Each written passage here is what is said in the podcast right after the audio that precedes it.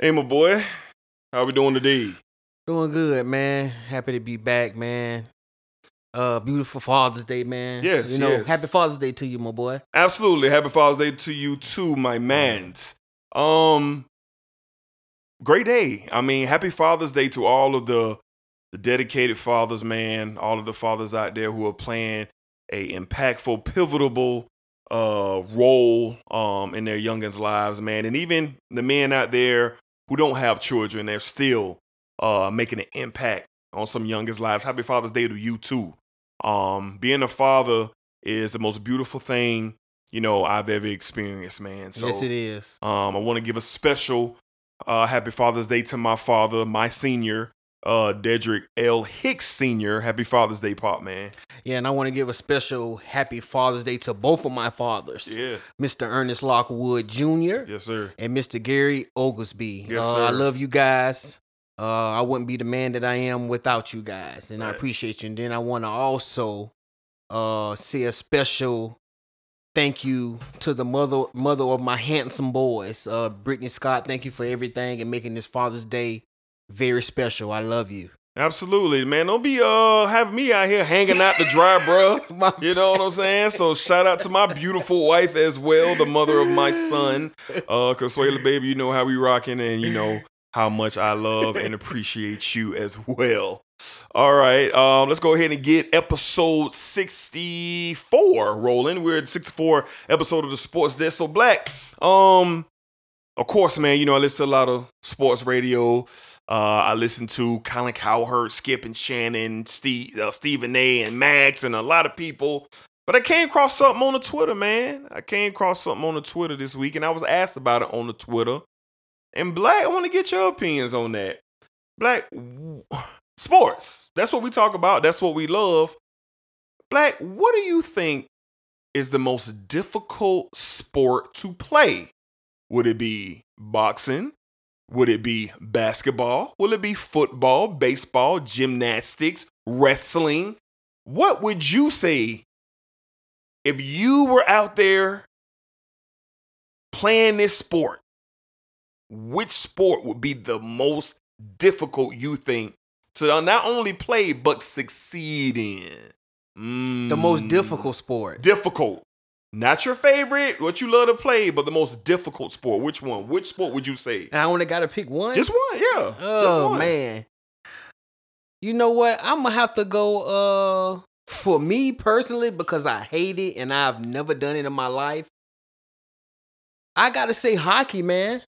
I gotta say hockey because Okay. I've never like I've never was a skater on four wheels, uh, rollerblades, or any type of blade. Yeah. So I gotta go. I gotta go hockey with this one. I was going to say gymnastics because I ain't the flipping type, but I think I could get that quicker than I would get on the on, on, on the blade on the ice skating and everything. Okay. So I'm gonna go. Uh, I'm gonna go hockey.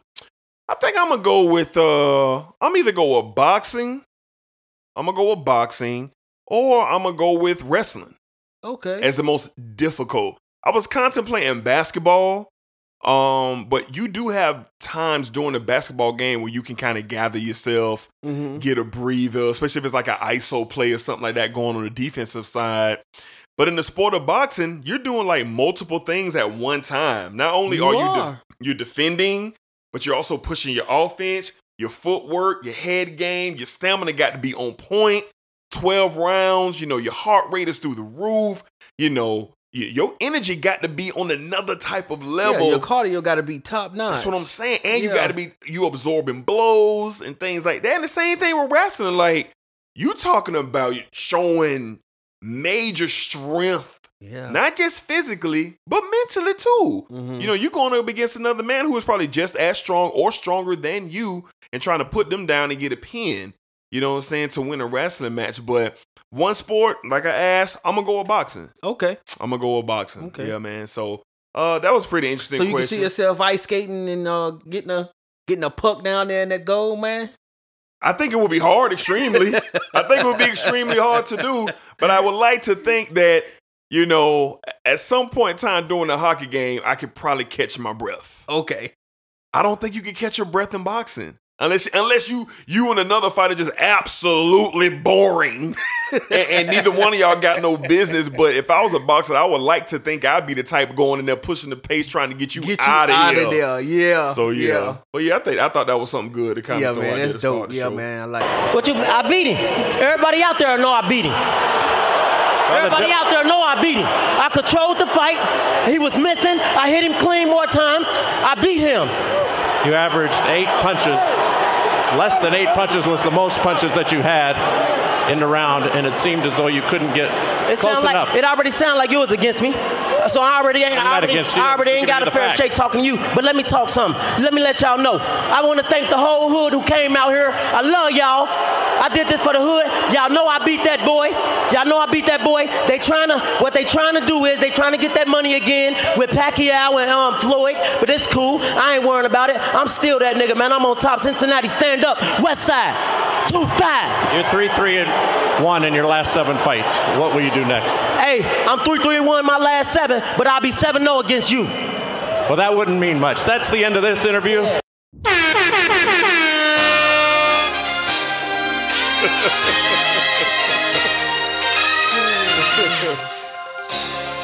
His very first move as the executive was to sign Lamar Odom, who was on crack. The Sports Desk. You're listening to the Sports Show.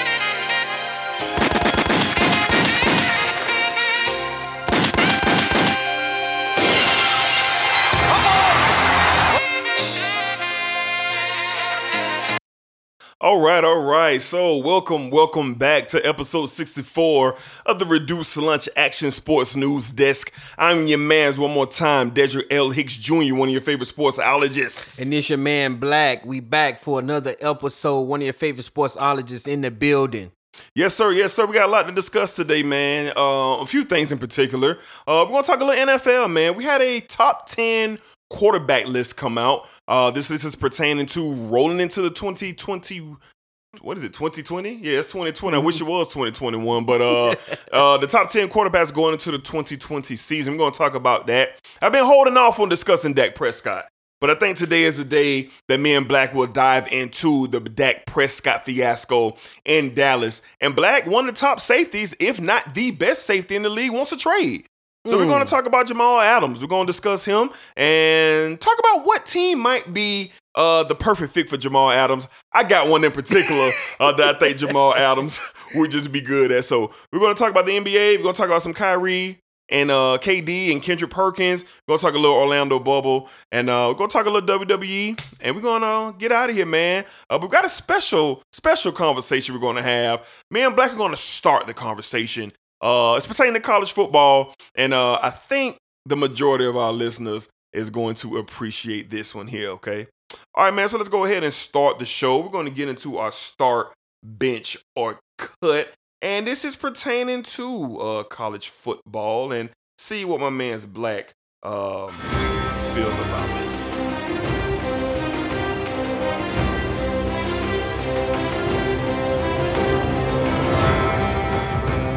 Sports Desk.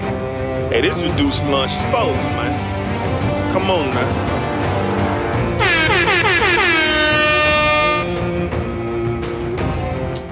right, all right, all right. So let's get right into our start, bench, or cut. And and and I think this is one's going to be a little tricky, but I do know Black is going to take one of these guys uh, for sure. So he kind of probably has an idea what it is when I start talking about it, but I still want to know who he rolling with. So Black, this week, start, bench, or cut. We're going to go college football. We're going to go dynamic players from college football. Maybe the top three dynamic players that we, excuse me, that we had ever seen in the sport since we've been alive. So, Black, out of University of Southern California, we're going to go Reggie Bush. We're also going to go from the University of Florida. We're going to go Percy Harvin. And from the Florida State University, we're going to go Peter Warrick. That's right. so we got Bush, Harvin, Warrick, Black. Who you starting? Who you benching? And most importantly, Black, who you looking in the eye saying you don't need him this Saturday? Oh man, Mm. Yeah. D, that's a good one, boy. Yes. Oh man, let's just go, man. Um, I'm starting Peter Word. Mm. I'm going to bench Reggie Bush. Whoa. And I am going to cut Percy Harvin. I can't help but laugh at that. Uh, I'm I'm gonna keep it real, man. I'm I'm gonna keep it real. I've been looking at this thing for a while, trying to make up my mind, and I'm just gonna keep it real, man. God, I hate that I'm about to do this, but I'm gonna start Reggie Bush. Ooh. I'm gonna start Reggie Bush. Um, I'm gonna bench Percy Harvin. I'm gonna What? bench. I'm gonna bench Percy Harvin. I'm gonna bench Percy Harvin, and I'm gonna let Peter Ward know we don't need him uh this Saturday. Uh, Boy, when uh when one particular person hear this, bruh, they gonna kill you. yeah, Cole is gonna kill yeah. you. But I just had to keep it real, man. I just had to keep it real with myself. Yikes. Yeah, so I'm gonna start Bush. I'm gonna bench Harvin, and I'm gonna let Peter Ward take the Saturday off, man. Man, boy. So we're gonna dive into this a little bit later. Now my tone's gonna change when we talk about this a little later. You know, because I know a bunch of y'all heard uh, the rant that I had on Florida State. I've calmed down. I've cooled off. And, you know, we still rocking with Noles Nation. I had to let the University of Oregon know I will not be transferring my fandom Well, well, uh, to the city of Eugene. so I'm still rocking with my Noles, but we're gonna get into this conversation uh, a, a, a, a little later on in the show. Okay, so um, yeah, so let's transition into our sound of the week.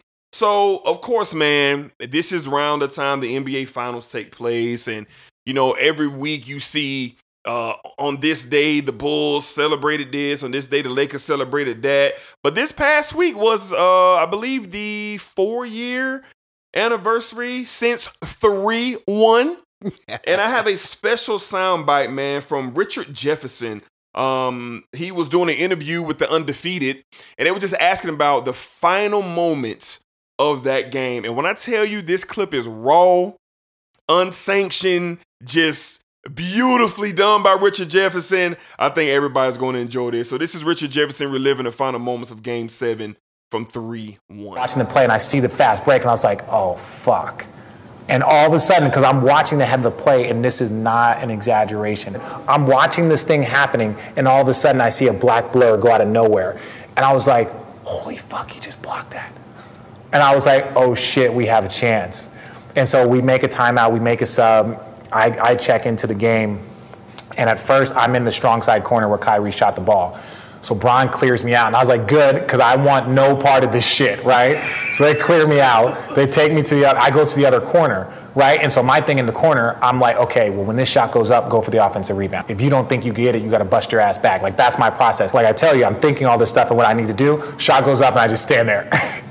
I don't go offensive rebound. I don't get back. I'm just like, oh, fuck, he's shooting a three oh shit that went in. Like like again like these are like the same reactions that that fans have and that the media has. That's the same reaction we have. Like i see Kyrie Irving dribbling over there and i'm like okay Kai i was like first of all they cleared me out and i was like thank god because I, if my man went to go double and they threw the ball i don't know what the fuck i was gonna do i might have made a shot i might have dunked it i might have dribbled off my foot i don't know that, that, that finals to me was the best finals you know that i'd ever seen in my life right? Now there were some great ones that probably happened before, but and then when you have all the different storylines that that go into it that just add for the kind of lore uh, of it. But there is no like that play is probably the greatest defensive play in, in NBA history, right? Like like Kyrie's shot is probably the biggest shot. Like I think some of like Jordan's shot was really really impressive. But I, like, I, like, I know there are other great ones, right? But I just like in modern day basketball in the last like 25 years, those are the greatest like defensive plays, greatest offensive plays versus a 73 win team being down 3-1. Like you can just go down the list and lines of like all the storylines having lost to them the year before, everything. And so, you know, just to be a part of that, just to be a part of just like like stories that people will tell for the the history of the game of basketball is amazing.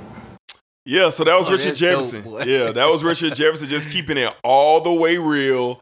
You know, he was sounding like a fan.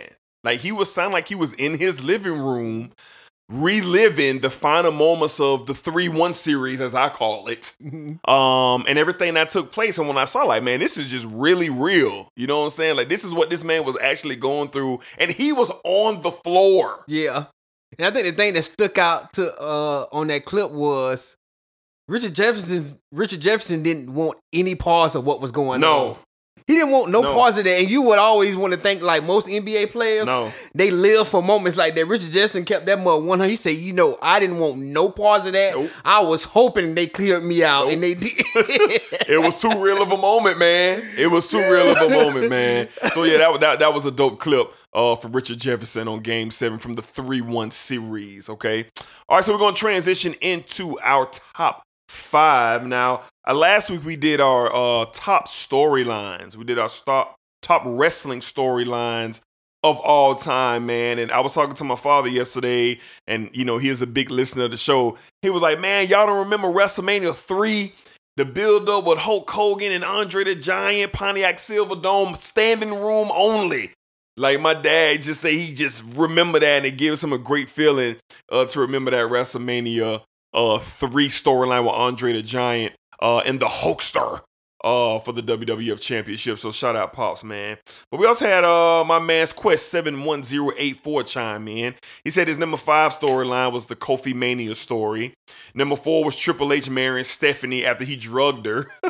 number three was Kevin Owens and Chris Jericho, the Festival of Friendship. That was a good one too. Number two was CM Punk Pipe Bomb, and number one was the birth of the NWO. Okay. So that's our boy uh, Quest seven one zero eight four uh, chiming in, showing us a little love there. So all right, let's transition into this week's top five.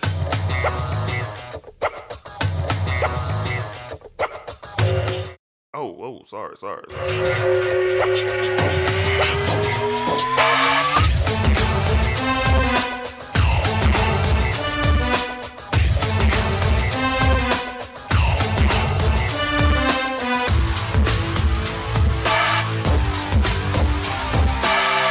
Hey, bro, you listening to the sports desk.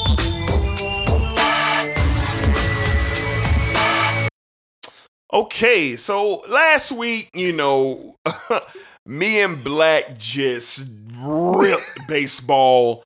I mean, on some pretty epic rants uh, from me and Black last week. Of course, we were discussing the 30 for 30 uh, documentary on Sammy Sosa and Mark McGwire, Long Gone Summer. And, um, you know, we said that, you know, we may never, ever, ever talk about baseball again after this episode, but we're wrong.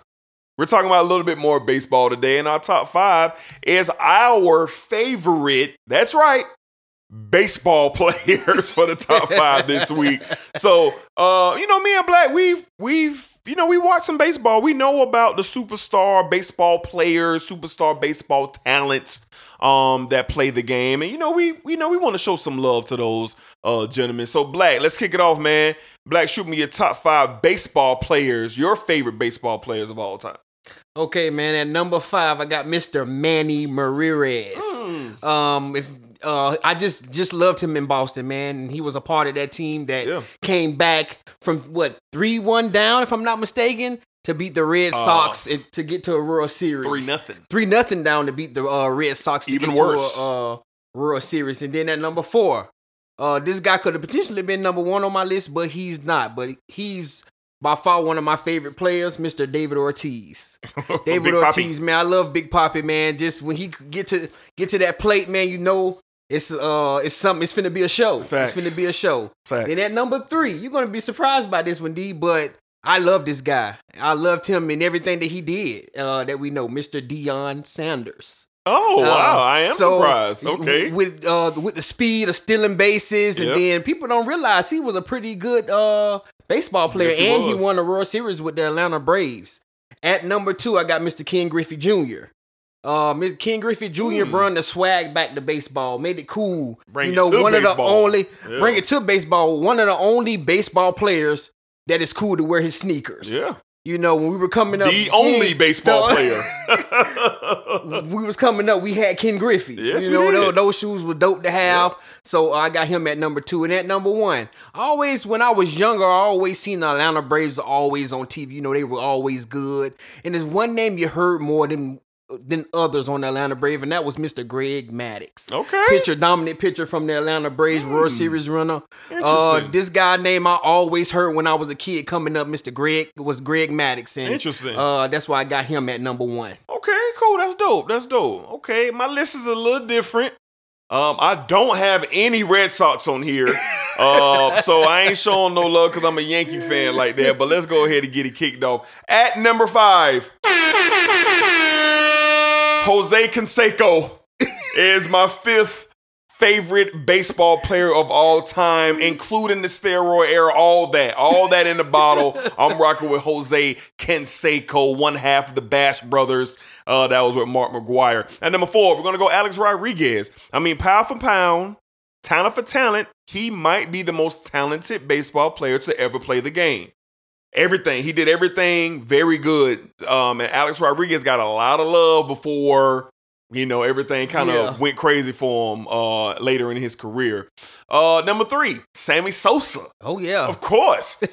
you know, Mark McGwire gets a lot of attention, like we talked about last week, but Sosa had charisma. Sosa had swag. He brought joy and life to baseball, and he never shied away from the media like McGwire did. So every time you saw a Sammy Sosa interview, it was good. So Mm-hmm. Yeah, I was a big fan of Sosa. Wish I could find his jersey online. Uh, number two, Derek Jeter. Number two. I knew he was gonna be in. Derek Jeter, number two. Shout out to the legendary Yankees announcer when uh Jeter used to come up to the plate. What more can you say, man? Mr. Yankee, Mr. Yankee, Mr. Mr. Mr. November, Mr. Pinstripe. Mr. Pinstripe, just a professional baseball player at the highest level. Mhm. I mean, he was a very good shortstop, very good hitter. Um, Jeter is just one of my favorite to watch. And he was just always cool. Yeah. Just always cool and collected. Derek Jeter was. And at number one, Ken Griffey. Ken Griffey Jr., bro. Like Black said, I ain't never seen swag and coolness in baseball until he arrived. I mean, the sneakers, the backwards hat, like the way he wore his uniform, the chains, the wristband, the chain. like, he was just so cool to look at.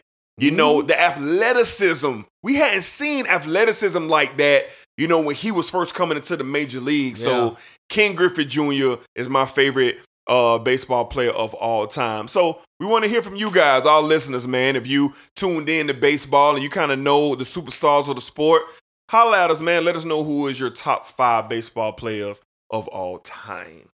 All right, man. So we're gonna get into our tweet of the week. And like I said earlier in the show, Black, I have been kind of straying away, man, from talking about um Dak Prescott situation. Um, I am a Dallas Cowboys fan, and I am a Dak Prescott fan, and and I I I don't like what has been going on with Dak Prescott, and I purposely just kind of not said anything, but today is the day that we are going to talk about it. So we have a couple of tweets here uh, with people up in arms about Dak Prescott and this uh, uh, franchise tag team he's getting ready to sign. So we got my man's Buckeyes 88. Good man, Dak. You'll get your money after you ball out this year. Dude gets no respect, and all he does is show up every Sunday and every Sunday to play his tail off. Somebody else don't feel that way. My man Dak Blows, that's his name on Twitter. He says, I've never seen a quarterback do less with more talent than Dak Prescott. His stats are inflated, and by being behind by being behind in teams playing nickel, look at the performance in games against quality opponents. My man Buckeyes 88 responds, uh, no, excuse me. M- Melody Jordan responds to both of these guys and says, I agree. He's 13 and 17 against teams above 500. But Carson Wentz is 11 and 18. Drew Brees is 51 and 67. And Aaron Rodgers is 36 and 42 against 500 or better hmm. teams. Basically, most quarterbacks don't have great records versus winning teams. But let's bash Dak for dumb reasons. And I agree with her. So shout out to those three individuals uh, who had something to say about Dak Prescott. Shout out to J. Cole Dreamville. You get Kendall Lofton on that Piff, SoundCloud, and anywhere that they uh, sell music. All right. All right, Black. So let's see. Like I said, Black, Let's just go. we've been kind of Let's go. you know, being respectful of the situation. I just because I just really want to see how it played out, man. But we haven't talked NFL here in a minute, man. So before we get going, let's go ahead and do our thing, man.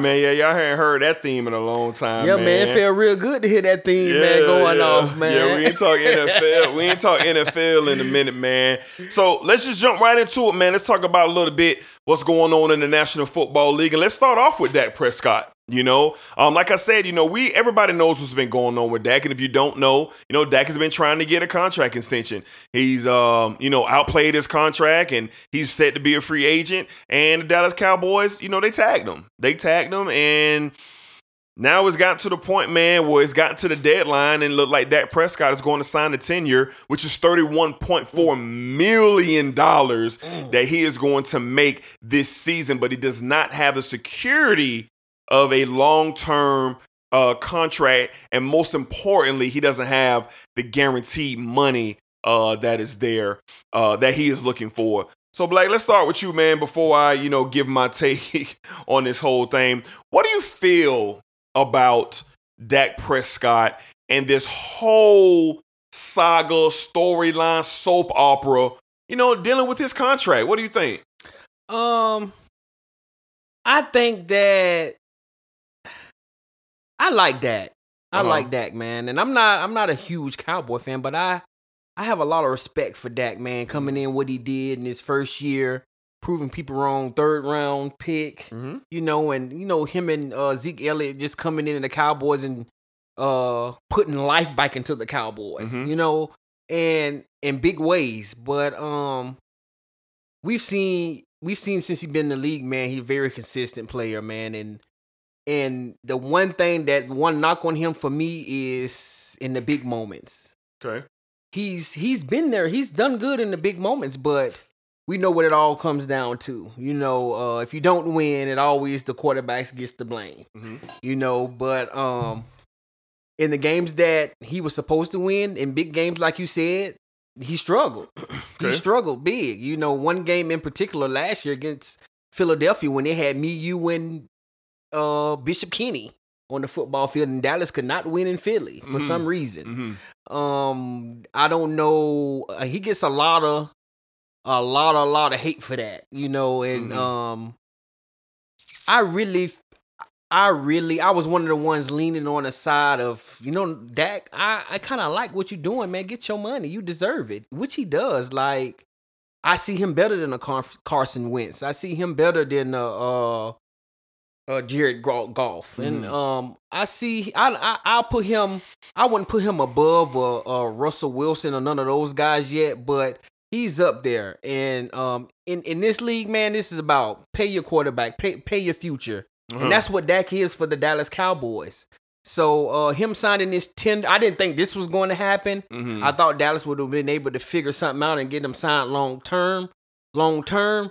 But I'm happy for Dak. This 31 million on on the franchise tag is beautiful. Mhm. Sign that tender, get your 31 million. I I, 30, I I really like it for Dak.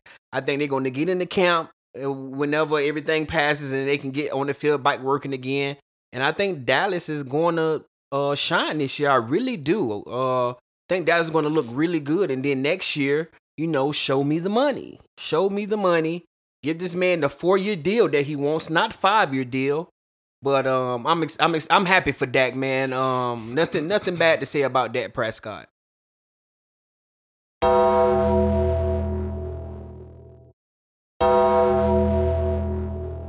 so this this this uh this message is for uh the people who are being um negative and to what Dak Prescott is doing to secure his financial future for the remainder of his life. Let's go back. Now, I want to name a couple of quarterbacks and I want to kind of separate Dak Prescott from these guys. In his own division, you have the number 2 overall pick in the draft the same year that Dak Prescott came out in Carson Wentz. A couple of years before that, you had the number one overall pick in the NFL draft, Jared Goff. You have guys like um uh what's my man from Minnesota?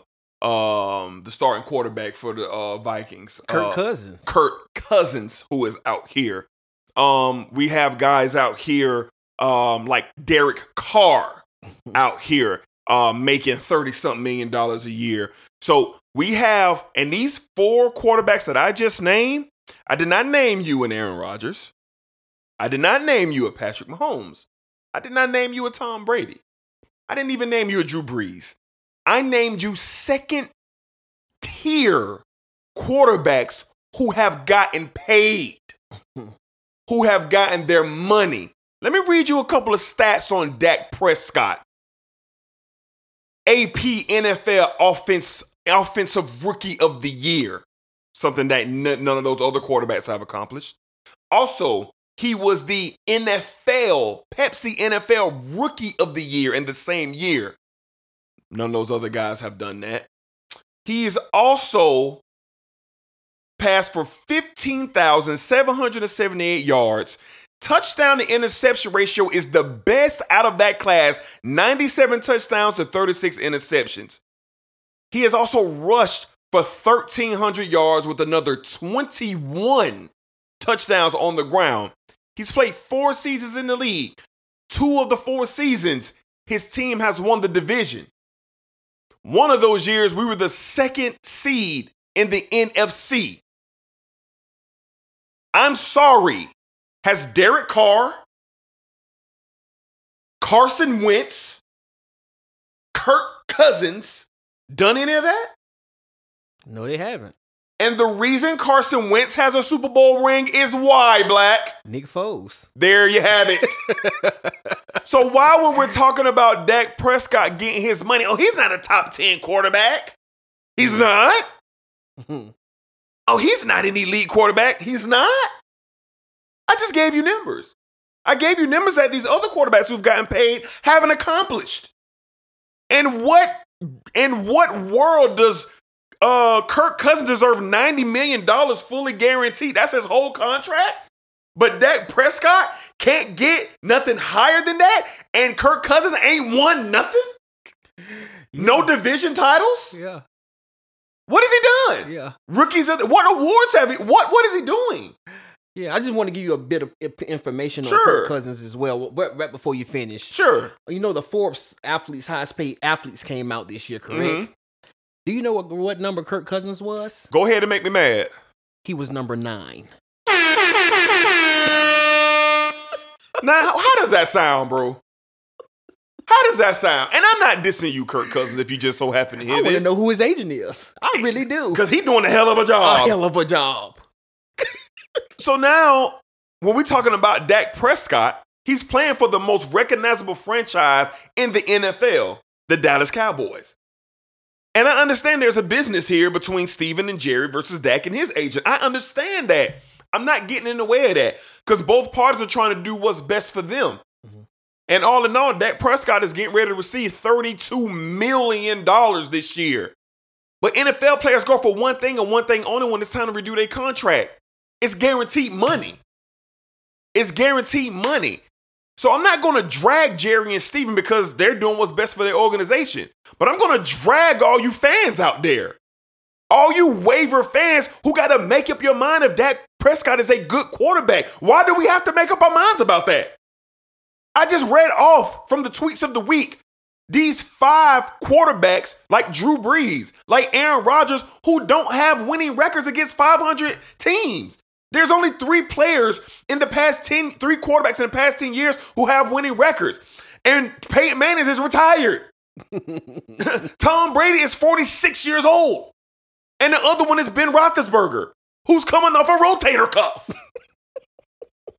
so now we're talking about a 25, 26 year old quarterback who is entering his prime, rookie of the year, two division titles under his belt, and we want to say that, uh, we don't know if he's a top 10 quarterback. The hell with you! Because the work has already been done. It is time for him to get paid. And it's time for him to get paid like a top 10 quarterback in his league. And you want to know why Dak, Pre- Dak Prescott is smart? Because he sees what's ahead. He's not going to take a deal that's going to punish him in the next two to three years when the player revenue changes. Hmm. That's why he wants a four year deal instead of a five year deal. I don't gotta be for Dak Prescott. I'm one of the biggest Cowboy fans there is. If you know me, you know I got Dallas silver and blue in my blood. But he, I respect the man. But let's stop with trying to degrade the man as a quarterback. Let's stop with trying to degrade the man like he's not a hell of a football player. Let's stop doing that because you know who would like Dak Prescott as their quarterback? The Jacksonville Jaguars. you don't think the Jaguars would want him? Yeah, hell yeah. There's another handful of teams who you don't think that uh, uh, Jon Gruden would probably take Dak Prescott right now over Derek Carr. Hell yeah. Do you think the Washington Redskins would take Dak Prescott over what's the boy at Ohio State? Uh, exactly. I can't think of. Exactly. Yikes. Exactly. But they definitely would take him. So let's stop with this. Let's stop. Let's be respectful here. Let the man handle his business and let's stop degrading him and let's stop poo pooing him under the carpet like he's just some waterboard Yeah. quarterback. And you you know what kills me about it? It was okay when no disrespect to Russell Wilson. I, you're my guy. I love you. Yeah. It was nothing to be said when Russell Wilson said, "Well, I'm not. I'm going to hold out until I get my money." Correct. But because he's won a Super Bowl, Sure. he can uh, afford that luxury to say, Sure. "I'm holding out." But um, sure. uh, Carson Wentz and those guys, you know, they don't have to say a word and get their money. A lot of it.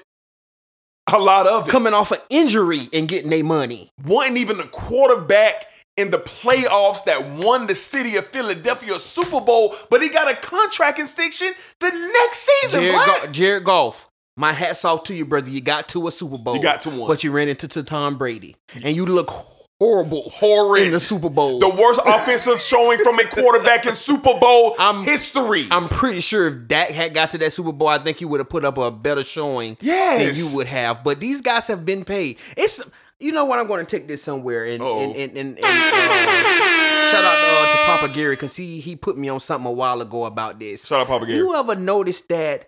No disrespect, but the quarterbacks who have to fight for their contracts are always the up and coming black quarterbacks.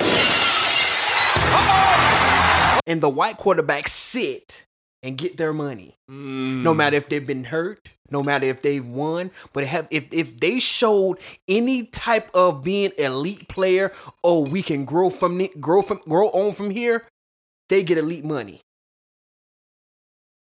Jimmy Garoppolo, we've never seen Jimmy Garoppolo start a full season and he got almost $30 million from the San Francisco 49ers. But we want to bash Dak Prescott for not signing his deal that the, the Cowboys will offer him over and over and over again. Yep. I have some I have some good friends and some coworkers of mine who are really pissed at Dak, but I don't see the reasons why. No. I don't understand them because I No. know Cowboys fans are really anxious for this year. Sure. It's a lot of talent. Sure. In, in the cow, uh, Cowboys got a lot to look forward to this year. And they just want their quarterback. I think it's more of they want their quarterback to be signed and let's just move on to the next thing. Sure. But this man deserves his money. Absolutely. So I'm cool with the process. Mhm. If we have to go through this year in year out, why not pay Dak? Why not pay Dak last year? Carson Wentz got paid in his third year. yes, he did. Yes, he did. Jared Goff got paid after after losing the Super Bowl and looking horrible. Yes, he did. So why couldn't Dak get- get his money? Yeah. So Yeah. I don't, I don't, I, I, I, really blame Jerry D- Jones and everybody who's in authority at the Cowboys. Okay. I blame them. Okay. I blame them for this situation. Okay. Because what if Dak was, let's just say Dak was like, you know what, I'm betting on myself, which he did last year and had a great year. He did. He did have a great year. And then most of the guys that bet on themselves and have gr- great years, you're supposed to pay those guys. yep, like like like the Vikings paid Kirk Cousins. Exactly. Who's in the top 10 of Forbes list kills me. That's ridiculous. What has he done That's ridiculous. to deserve that? He's not even a top 10 quarterback in the league. This man is not a top 10 quarterback in the league, but he was number nine On the Forbes. Forbes. list for sports athletes? What? Come on, man. Listen. Dak, if you happen to hear this, If you happen to hear this. brother, I'm on your side. Yes, sir. Go ahead and sign your beautiful tender. Beautiful. Yo, get your 30. $32 million is awesome. Get your 30. I'll run to I'll run to Cowboy Stadium right now with my mask on and sign the papers. Because you know what? If you happen if you if if if, you happen to win that division, you happen to get to the playoffs mm-hmm. and get to a Super Bowl, and let's just say Mr. Prescott ends up winning a Super Bowl. Lord, you know what then? Back the Do you up. know what then? He won't he won't he won't have to say much then. Back He the can, Brinks truck he up. can just sit back and wait for his phone to ring. Back the Brinks truck up. because I'm oh I'm a betting guy, and I'm pretty sure the Cowboys are going to have an awesome year this year. When I'm going to go and say Super Bowl, I'm on the fence with that. But they mm-hmm. got the talent, they got the defense, and they have the coach now that I feel that could potentially get them over the top. So we're going to see what happens. But Dak is the engine of all of it, and you need him in there. So kudos to Dak for getting going to sign his tender. I'm happy for you. Now the Cowboys can move on to the very next thing, and that's uh, getting to the playoffs and trying to get to a Super Bowl. Yeah, I hope the Dallas Cowboys front office have to eat their words, like Black saying, like Black said. I hope the Dallas Cowboys front office is faced to look in the mirror and rival a contract that Patrick Mahomes is about to receive. Patrick Mahomes is about to be the first two hundred million dollar quarterback in Yes, he NFL is. history. So I hope that Dak Prescott goes out, and not just because I'm a Cowboys fan. This is two ways for me. I hope he can go out and the Cowboys go 14 and two, be the number one overall seed in the NFC, blow through the playoffs, and look whoever in the of Super Bowl and beat them by 21. and then the next day, I hope Dak Prescott ages Dak Prescott agent sends a fax to Jerry Jones with just one thing on it, Black. And you want to know what that one thing is? No, what's that? 200 million. That's what I hope happens because this is egregious. It is. It is. So look, again, let's stop it. We're trying to dilute Dak, Pres- Dak Prescott as a NFL quarterback. Let's stop trying to put a stain on this man's jersey. When he's four years into the league, two division champions, two division championships, former rookie of the year, and this guy was a fourth round pick out of Mississippi State. Jerry Jones, Stephen Jones. Stop playing, man. Let's get this thing right. All right, Black, let's transition, man, out of this, man. So, interesting list came out, man. Uh, NFL.com. Uh, they put out their top 10 quarterbacks that will be entering into the 2021 season. Now, this list is ultra interesting, Black. So, I'm going to read out the top 10 quarterbacks, and then we're going to break this down and see who shouldn't be here and who should be added. So here we go. At number 10, we got returning broken rotator cuff, Ben Roethlisberger, who missed the whole season last year. At number 10. At number 9, we got Tom Brady. At number 8, we got Carson Wentz. At number 7, we have Matthew Stafford. At number 6, we got Deshaun Watson. Oh, and look at there. At number 5, we got Dak Prescott. At number 4, we got Drew Breesy. At number three, we got Russell Wilson. And at number two, Lamar Jackson. And of course, at number one, we have Patrick Mahomeboy sitting at number one. Black, what do you see incredibly disgusting with this list? Because I got three things in particular. Yeah. What you got, Black? My first thing and foremost, why the hell is Matthew Stafford on this list? Great question, Black. He needs to go. and the disrespect of the six-time champion at number nine.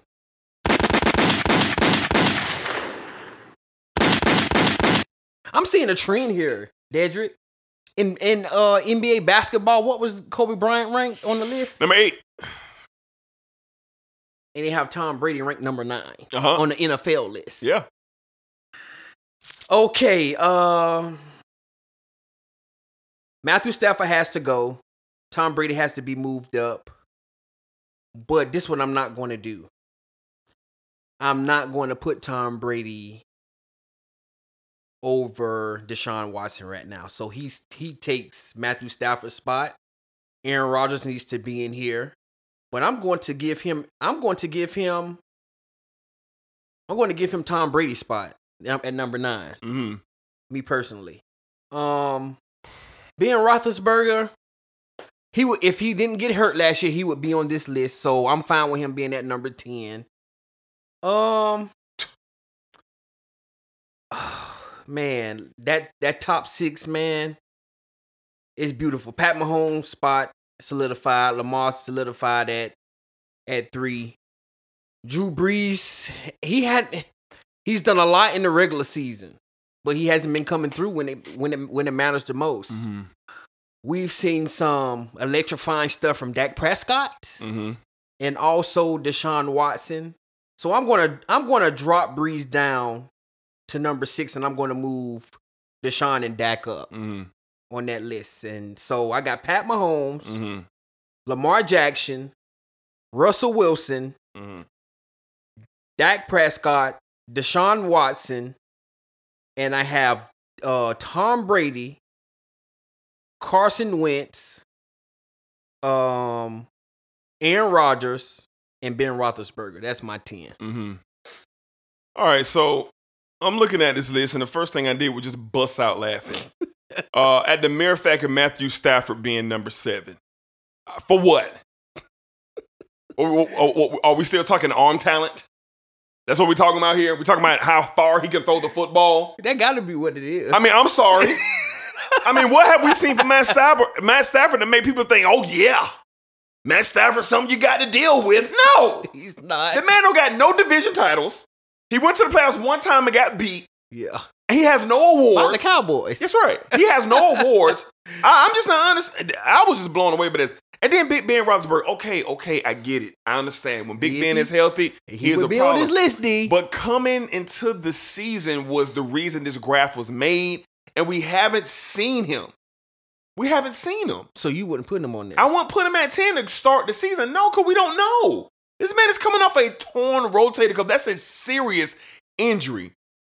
And then, and then they got Carson Wentz at number eight. Now look, the talent for Carson Wentz, I hear what y'all saying. But I ain't sure about none of this, man. I ain't seen no- this is just me. I ain't seen nothing from Carson Wentz that make me say, man. Now he's talented. Yeah. But I ain't seen it. Because when the Super Bowl trophy, the Larry, the uh, the uh, Lombardi trophy was being hoisted in the Super Bowl, who was the quarterback hoisting that? Nicholas Foles. And then the next year, when the Eagles was trying to repeat and Wentz got hurt again, I'm sorry, who was the quarterback who went to Chicago when it was negative 20 degrees and got the win? Nick Foles. And who was the quarterback that was in the uh, the division around the next week? One pass away if it wasn't for Alshon Jeffries dropping a wide open touchdown pass to send the Eagles back to the NFC Championship game. Who's the quarterback making that throw? Nick Foles. Have we ever seen Carson Wentz in the playoffs? No, we haven't. Have we ever seen him do anything remotely to win a division championship? No, we haven't. So I'm confused at Carson Wentz even being on this list. but he did make the playoffs without a number one receiver last year, D. He did? Yes, he did. He did? went to the playoffs. Oh, he did? Without a number one receiver. what they do? Lost. Okay, there we go. All right, so Because he what? Got hurt again, correct? Correct. so I'm, I'm looking at this, man. The top five is pretty solid. For me right now, I'm putting Russell Wilson over Lamar Jackson. Lamar had a great year last year. He arrived last year. He will be around for a long time. But Russell Wilson is the most all around quarterback in football, and he has been. Why? He doesn't make mistakes.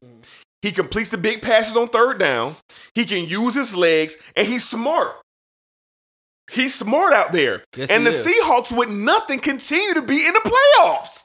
Year in and year out. After the Legion of Boom broke up, after the whole offense just broke down, Marshawn Lynch moved on. The he Lockett got hurt his neck. Like Doug Baldwin was just out there. That's it. And somehow, some way, last year they went to San Francisco on a Monday night against the best team in the league last year at this time and knocked them off with no one. With no one. So I'm confused at why Russell Wilson is not a twice. yeah, he, he wasn't. He wasn't. He should be a little bit higher to me. Okay. Now Lamar Jackson will be around. I, I know that for a fact. Drew Brees at four. Ah, here we go. I'm taking Drew Brees out. I got mm. I got Deshaun at four. I got Deshaun at four. I got Dak at five, and I put Breezy at six. Mm. I put Breezy at six. No, no, no. Excuse me. I put Tom at six, and I got Breezy at seven. I got Breezy down on this list. Okay. You know, so the top five, the correct names, you know, they're there, but they ain't there. I'm definitely putting Deshaun Watson. And because uh it wasn't Deshaun Watson's fault in the in the AFC in the divisional round of the AFC championship playoffs when they went out and scored 30,000 points on the Chiefs in the first quarter. It was 30 to 3 at the end of the first. Any other team would have won that game and advanced to the AFC Championship game. But Bill O'Brien and that stinking raggedy defense couldn't just y'all y'all couldn't just put y'all hand on the wound. Y'all couldn't y'all couldn't do nothing with Pat Mahomes for just one series. Them boys scored touchdowns on six straight series, Black. we remember that game. Yes, we do. The Texans was rolling, man. Yes, they were. So how do we not have Deshaun Watson the top five quarterback? Because it wasn't his fault. Deshaun didn't blow the game. He didn't throw any picks. He threw five touchdown passes, 500 yards passing. He was exceptional. But why is he number six on this list?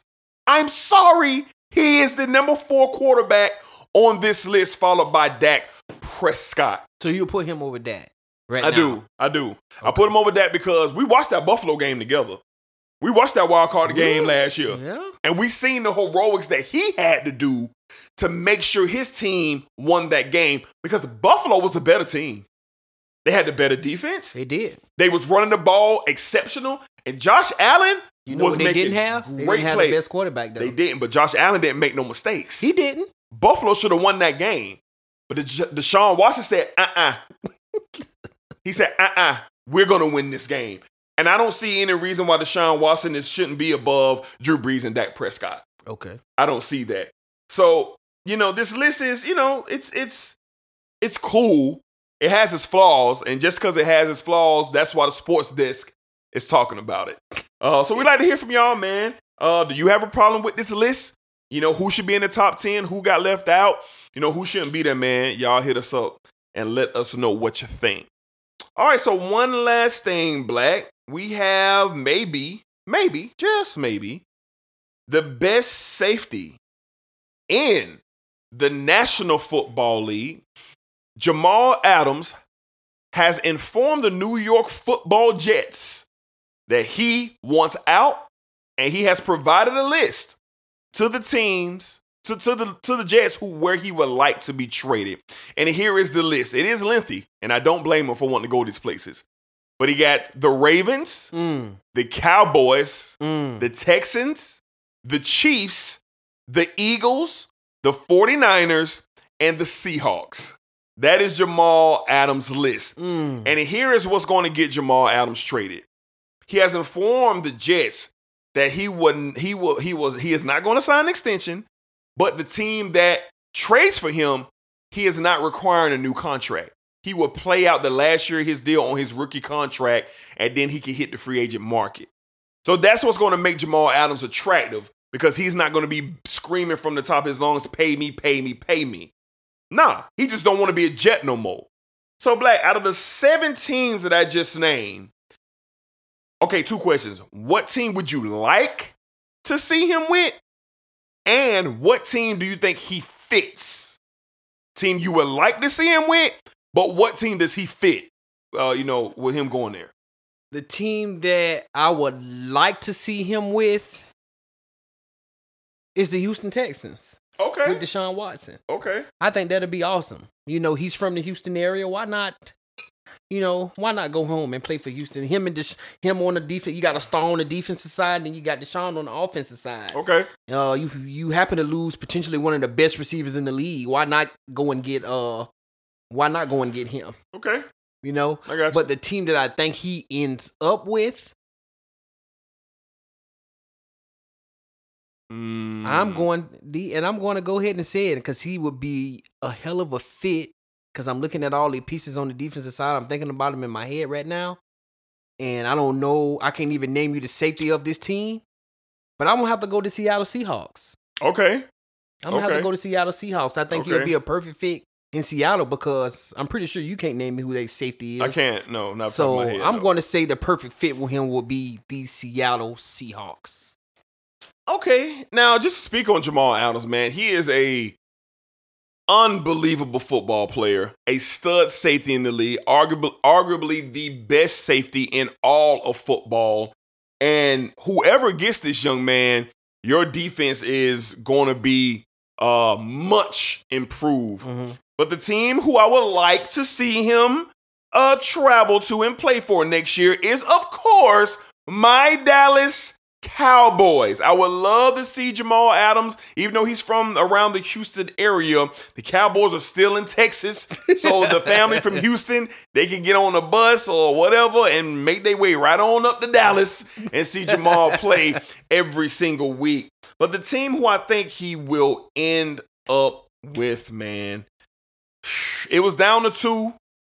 It was down to two, man. But I think he ends up with the Chiefs, man. Mm. I think he ends up with the Chiefs. Look, the combination of him and Mathieu back there, Mm. strong and free safety, is attractive. I was doing some research why I say the Chiefs. They can pull this off. Mhm.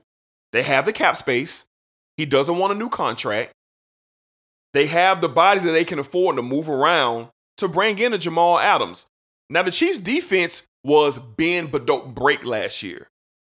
If you add Jamal Adams to the Chiefs, you can lock it up.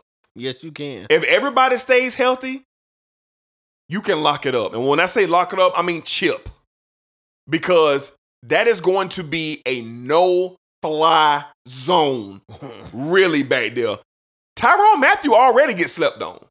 They do. When a lot of people talk defensive players and safeties, they don't talk in. they don't really talk Mathieu, and I don't understand why. This man is a hell of a player. And if you put him right next to Jamal Adams, no fly zone, man. And I think Andy Reid knows that his offense is good. They don't have to add anything to that offense. They are good to go. The offensive line is is decent to pretty good.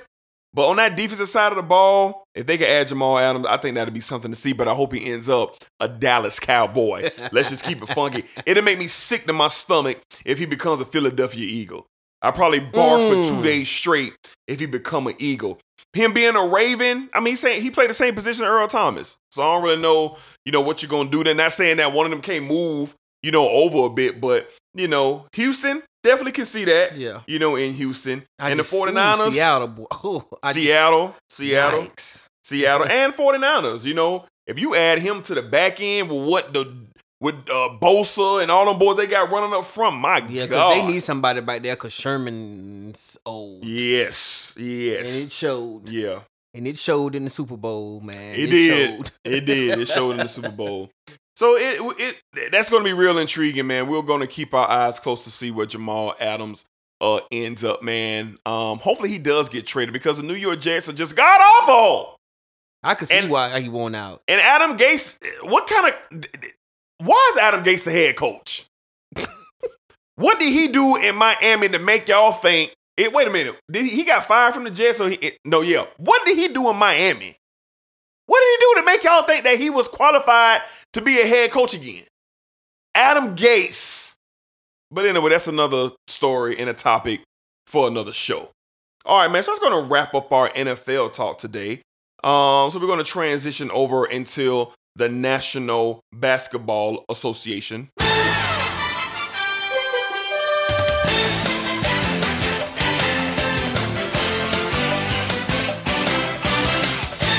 Hey, bro, you listening to the sports desk.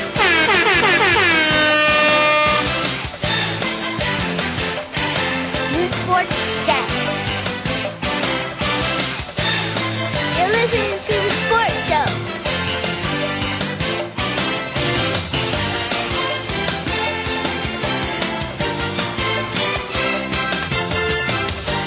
All right, all right. Let's talk a little NBA, okay? So, um, this past week, man, things got real interesting out there, man, and um, we just want to take the time to kind of address uh the confrontation or the, the the back and forth between Kendrick Perkins and Kevin Durant that took place this week. And I probably can speak for a lot of people, with everything that's going on in the world right now and all the change that is um, you know, being pushed all across this country and all across the world, seeing this put a bad taste in a lot of people's mouths.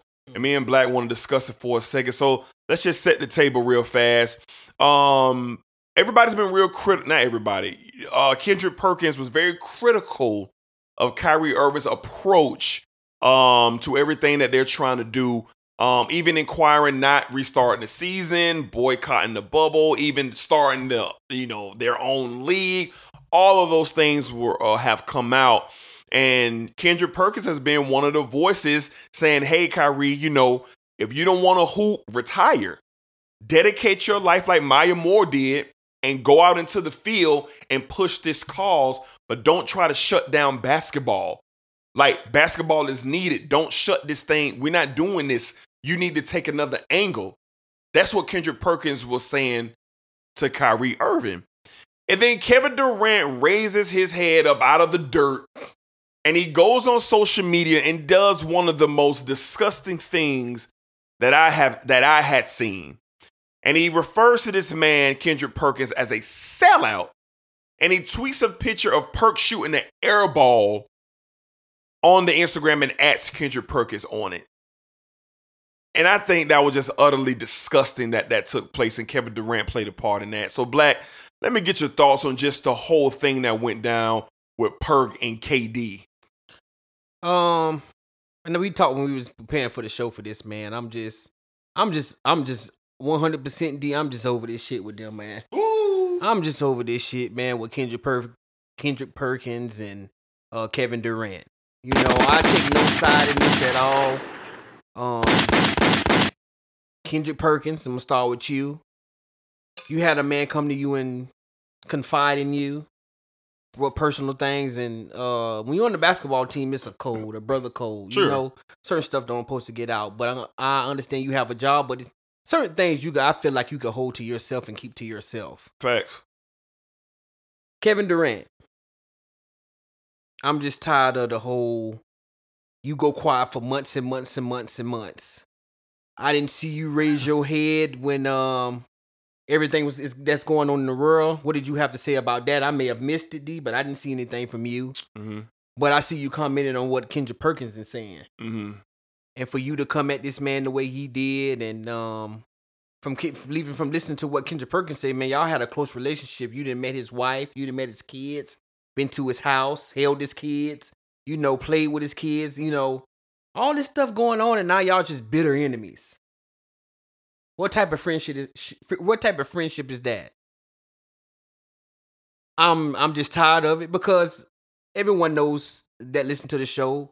Me and me and Dedrick are best friends. Dedrick, if something arises, what do we do? We talk about it, man. We hash Talk it about out. it, hash it out, right? We don't bash each other. We don't diss each other. We don't do that, right? Nah. And that's what we seen in this situation, right? Yeah. So Yeah. Kendrick Perkins and Kevin Durant, you are both to blame in this situation. Mm-hmm. I'm tired of it. I'm tired of the bitching like women. Mm. I'm ready for basketball to start back. Mm-hmm. The last thing I want to be hearing from the NBA is two women arguing. So let's get off your high horses and be real men and let's make a phone call or a trip because you're allowed to make trips and let's hash this thing out and be over with it. Mm-hmm. That's it for me on that.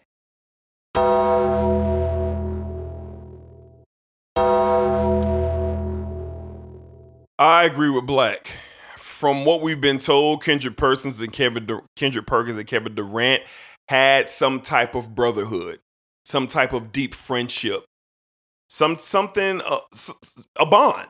They they had a bond with one another. A lot of people call Kendrick Perkins, Kevin Durant's enforcer their time in Oklahoma City.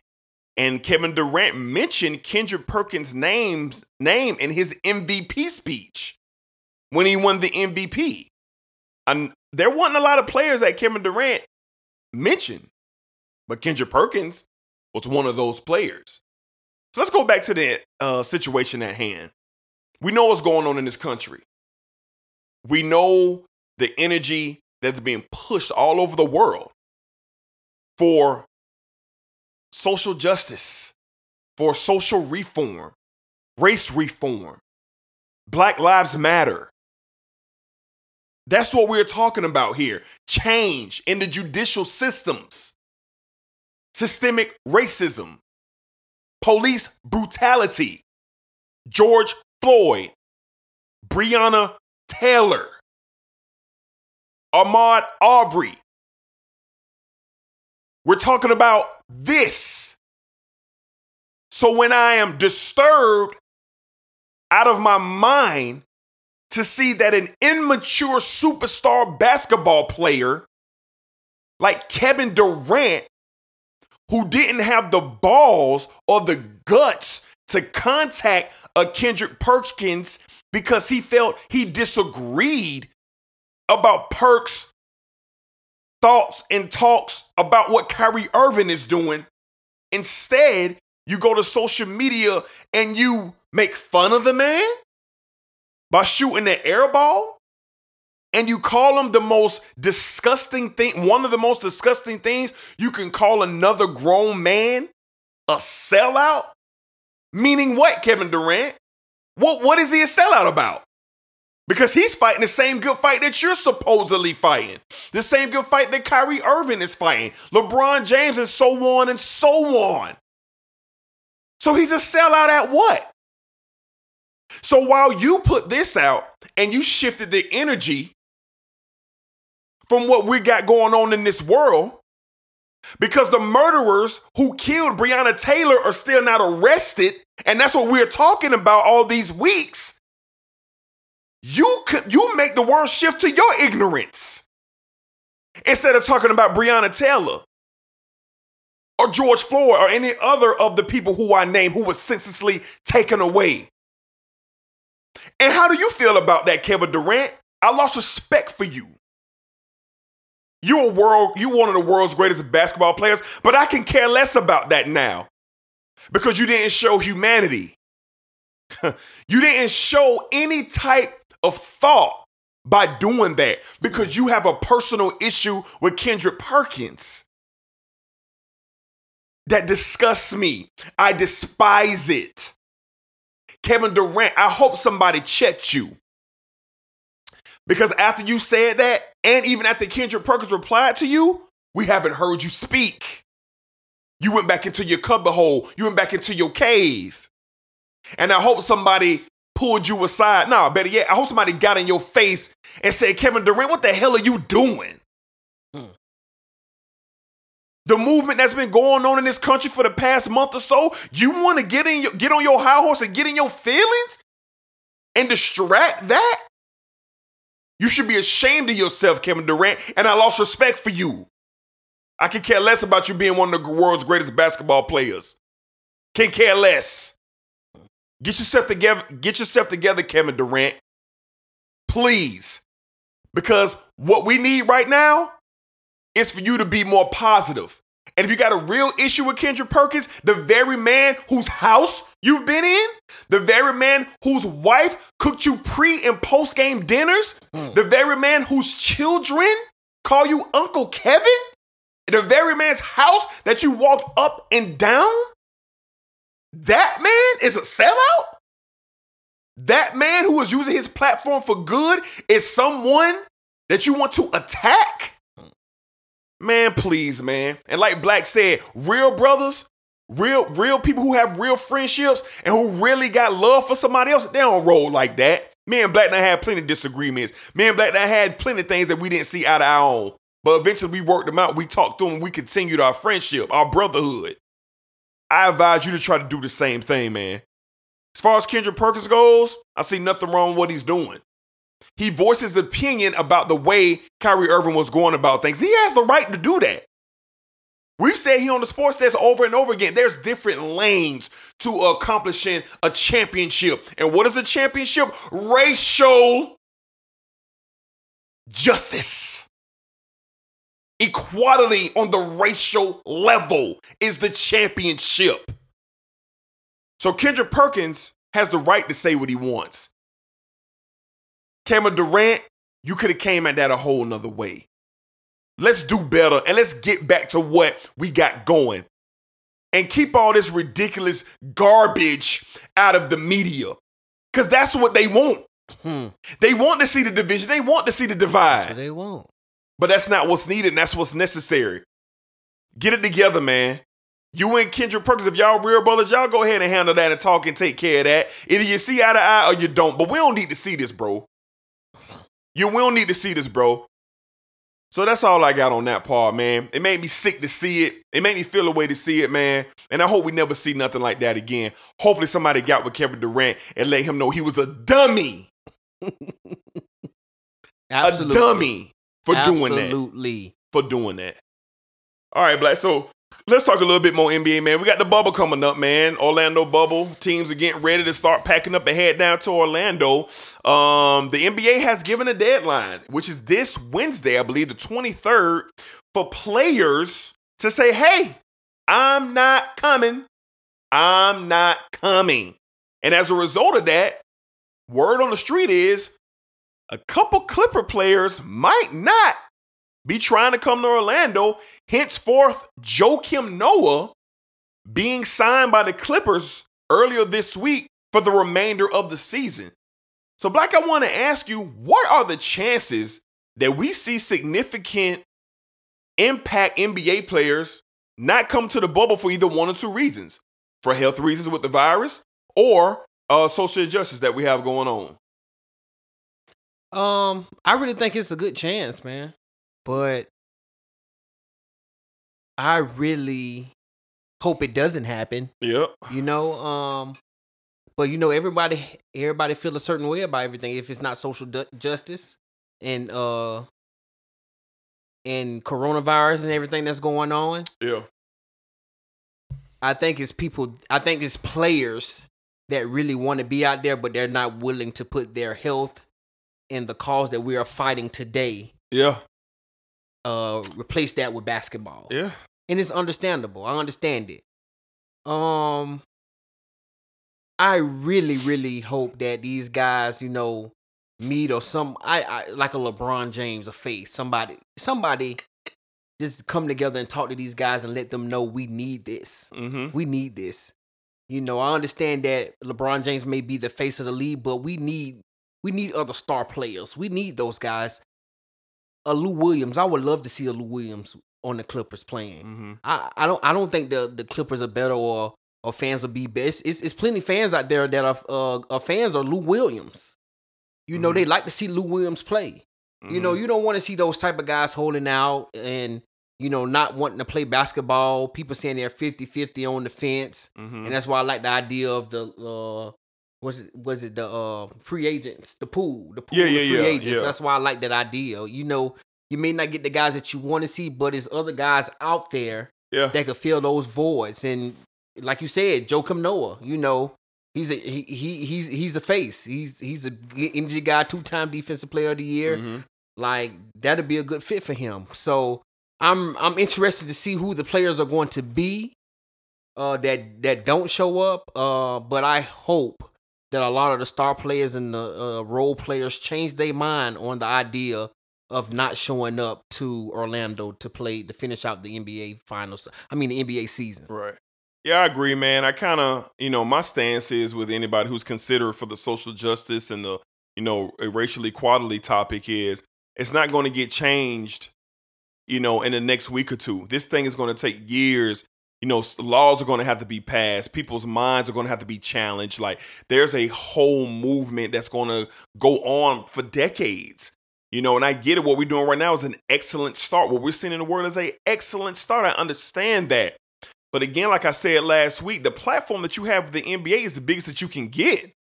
I don't know a bigger platform. When these games tip off, the entire world is going to be locked in. What better stage than to voice your opinions during pregame, postgame, um, uh, during the game, like whatever. Like, wh- why, why not use that platform? And I'm not here to, you know, speak on what somebody may may want to do. I'm not here to do that.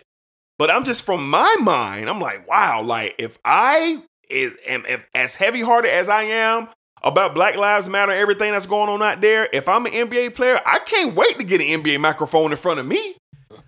I can't wait for ESPN or, or FS1 or whoever to want to talk to me. I can't wait. I can't wait. So, um, I hope everyone shows up, but I do believe by Wednesday we are going to get a couple of players who either check out for the virus or they check out, um, you know, uh, for everything that's going on racially in the world. You know, I believe we are going to see that. Um, but I just echo the sentiments of my man's. I can't believe I'm saying this. Pat Bell. if King James say we hooping, hey, we hooping. Tip up. Tip it up. July 30th cannot get here fast enough. All right, man. So that was our NBA talk uh, for today. We're going to transition to a little college football, man. We're going to have a nice conversation.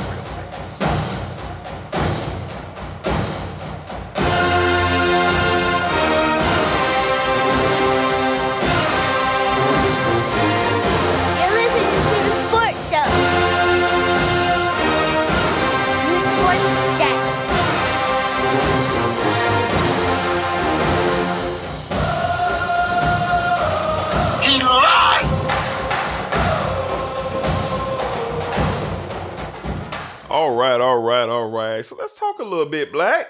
So during the week, you know, me and Black are a part of a uh, a, a very fun group chat out here, and, and Black shot some information to the group that kind of got the guys speaking. You know, kind of got the guys kind of riled up. You know, shout out Cartier Cole, Mama, Mama's youngest baby. Available everywhere, iTunes, Tidal, Spotify. Y'all go get that. And then Shout, out Cole. Shout out Cole. Shout out Freddie Bricks, man. Shout out Fred, um, who was a part of that conversation. So the conversation was simply Percy Harvin or Peter Ward. Who who who was the more dynamic? What side are you on? I got kind of called out by Cole in the chat. You know, and I was saying, man, this is close, close, close, close, close with these two guys. And Cole told me to pick a side. And I kind of did that on the start bench and cut, but I'm still, you know, with the garnet and gold. But but black man, let's talk about these two players, and we're gonna expand on this conversation uh, with, with those gentlemen, Cartier Cole and uh, Fred. We're gonna get their thoughts at a later date. But let's just start it off. Let's talk about Harvin and, and Ward, man. Just talk about what you've seen with them, Black. Just talk about what you saw when these players took the field, man. Uh, every Saturday. Man, uh electrifying, man. Electrifying. Yep. Uh Peter Warrick, man, I'm a Nole through and through. Like Sure. this guy, man, just he was he was he was Reggie Bush before Reggie Bush, Mm-hmm. but at the wide receiver position. Mm-hmm. You know, just stopping on a dime and picking up speed. You know, just everything you wanted in a football player back in the '90s. You had it in Peter Warrick Right. as a wide receiver, and and and I and I want to take a piece from the King, Okay. and the King also said this, and I want to remind y'all of this. Okay. He said the reason he wore number nine in high school was because Peter Warrick. He did say that. Yes, he did. He did say that. He said Peter Warrick was the reason he put on the pads. That's he did say that. He did say that. This guy, man, just and, and and and we're talking about a receiver who finished third in the Heisman, potentially could have won the Heisman. Mm-hmm. And they gave it to Ron Dayne. If my man wouldn't have got suspended or made a bonehead decision, He would have got it. he would have been the Heisman Trophy winner. Facts. But we make up for that and go to New Orleans Yeah. and face Michael Vick and the Virginia Tech Hokies. Mm-hmm. And we just do everything. A punt return touchdown, two receiving touchdowns, Mm-hmm. and win offensive uh I mean win the offensive MVP for the national title. Yeah. Saturday after Saturday, and I know D can answer for this, Sure. we witness greatness We did. from Peter Warrick. we did. Those were the time when it was really fun and enjoyable Mm-hmm. To be a young kid coming up in the 90s and say that we were Nole fans. Sure. No disrespect to Percy Harvin. Mm. No disrespect, and I'm going to go to him now. Percy, you're awesome. I'm not, I, I hate the Gators, but I don't hate you. I don't hate you. Yeah. Next to Peter Warrick, you right there. You're right there. Electrifying. Mm-hmm. National championship. I give it to you in punt return, kickoff return, running back position, receiver. You Yeah. did it all. Yeah. Every time this man stepped on the field, he seen the end zone. Yeah. Every time this man touched the ball, you know you had problems on your hands. Yeah. A lot of people say they give a lot of respect to Tebow for for those teams, but not me. Mm. You know, you're not me. Mm. Because what about the times Tebow wasn't throwing you the ball Mm. or giving you the ball? Okay. What about the special team touchdown, the kickoff return touchdowns? Okay. What about the running back to the plays from out the running back touchdowns? What about those? Mm-hmm.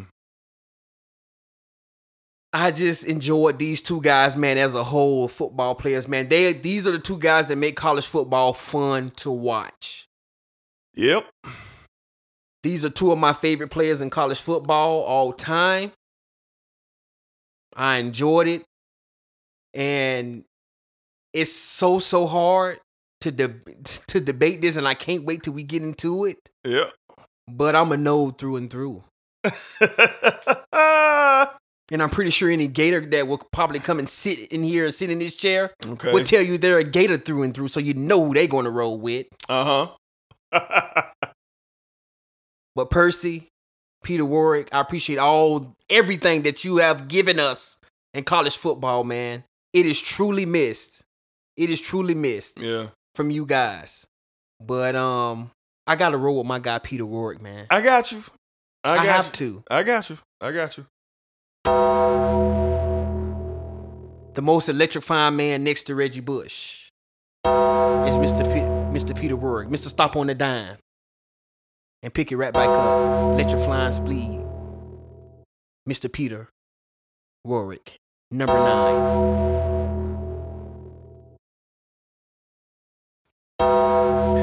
Look, this is so hard. This is just this is stupid hard. This is stupid hard, and I'm a Florida State fan. But just for that one Saturday, like I said earlier in, in, in Star Bitch Cut, I said what I said, bruh. And this is why I'm saying it, man. Peter Warrick was one of the first of his kind. I mean, you could argue him and like Charles Woodson, kind of like just out of this world type athletes in college football. And I'm pretty sure there might have been some others, but with my eyes, those were the two in that era, man, where I was like, wow, like these dudes are exceptional. But I'm going to take Peter Warrick over a Charles Woodson as a football player on my team. That's just me. And I seen Peter Warrick stop on a dime and make two dudes hit each other. And, you know, as a very good receiver for Florida State, just ultra, ultra talented, man.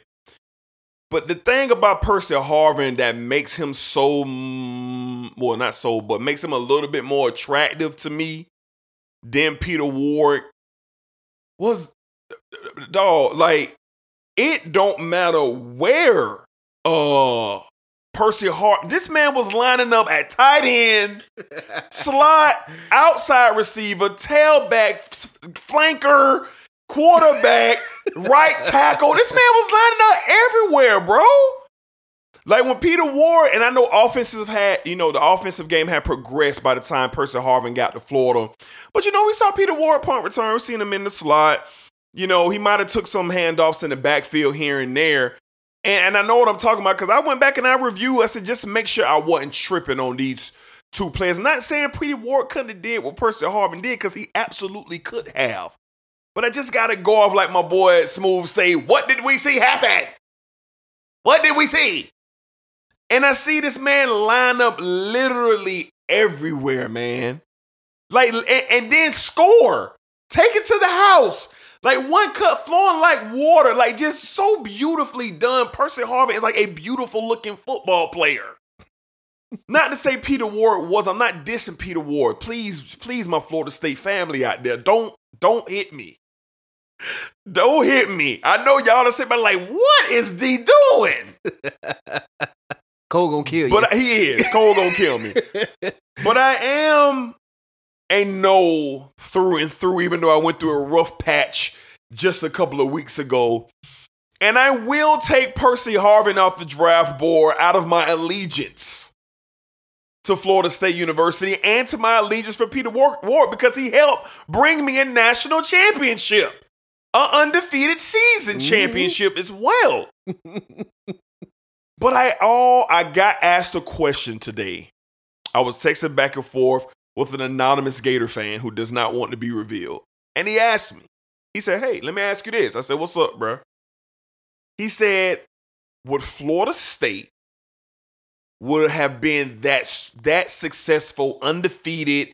Because you know Chris Weinke was the quarterback, Mhm. and Heisman Trophy winner Chris Weinke was the quarterback. And he asked, would Florida State would have still kept it going? Would they still would have went undefeated and played for a national title without Peter Warrick? And I thought about it and I said, yes. That's how powerful our offense was and how dominant our defense was that year. I said yes. And then he asked, would the Florida Gators, without Percy Harvin, won a national championship that year they beat Oklahoma? Said, I don't think so. no. I would have think because Percy Harvin was the X factor that game. Even though that Gator defense was really, really, really good, but Chris Weinke was a better quarterback, passer of the football than Tim Tebow. I ain't saying Weinke better than Tebow overall. I'm saying when it came to the offense, Weinke was letting that thing go. Yeah, you was. So that was a question that kind of had my brain going, man. And I can't wait to talk to Fred. I can't wait to talk to Cole. I can't wait to talk to anybody else who has anything to say about this. So Peter Ward, Percy Harvin, hell of a debate. Mm. Throwing Reggie Bush in there at the start, but you cut because he was another dynamic player who deserves conversation. But this is the state of Florida. Yeah. This is Florida. This is Florida State. And these are the conversations that we have. Mm-hmm. So I, y'all talk to us. Now we're going to expound on this. We are. This is not the last of this conversation, but we wanted to present it to our listeners so they can have it on their brains. Who you taking, man? Percy Har- No, not who you taking. Who was better? Who was better in your eyes? Percy Harvin or the great Peter Warrick? We will talk about this much later. Blake, you got anything else to add before we move on? I'm excited, man. Sure, sure, I'm sure, excited. sure. I'm sure. excited about debates like this. Uh, I'm so happy that it took me to, to send one picture in our group to get this started. To get this started. Yeah, And I'm excited. I love when we when we talk uh, Gator versus Nole It's players. It's fun. it's fun. It's fun, man. I'm excited, man, and I know y'all gonna get a kick out kick out of it.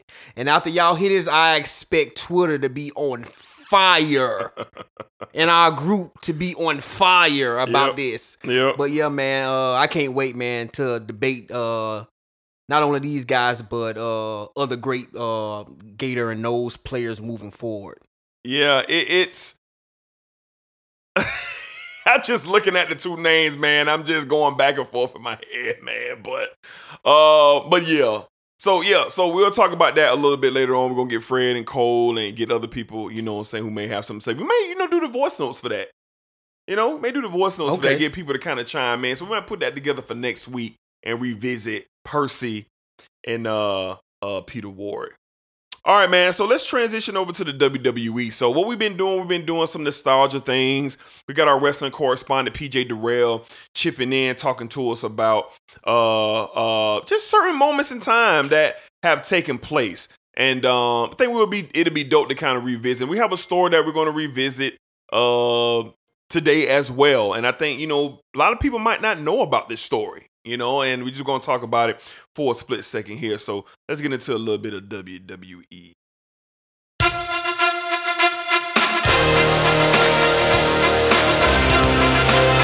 Hey, this is Deuce Lunch Sports. Come on, man. The Sports Desk. He lied. Hey, bro, you're listening to the Sports Desk.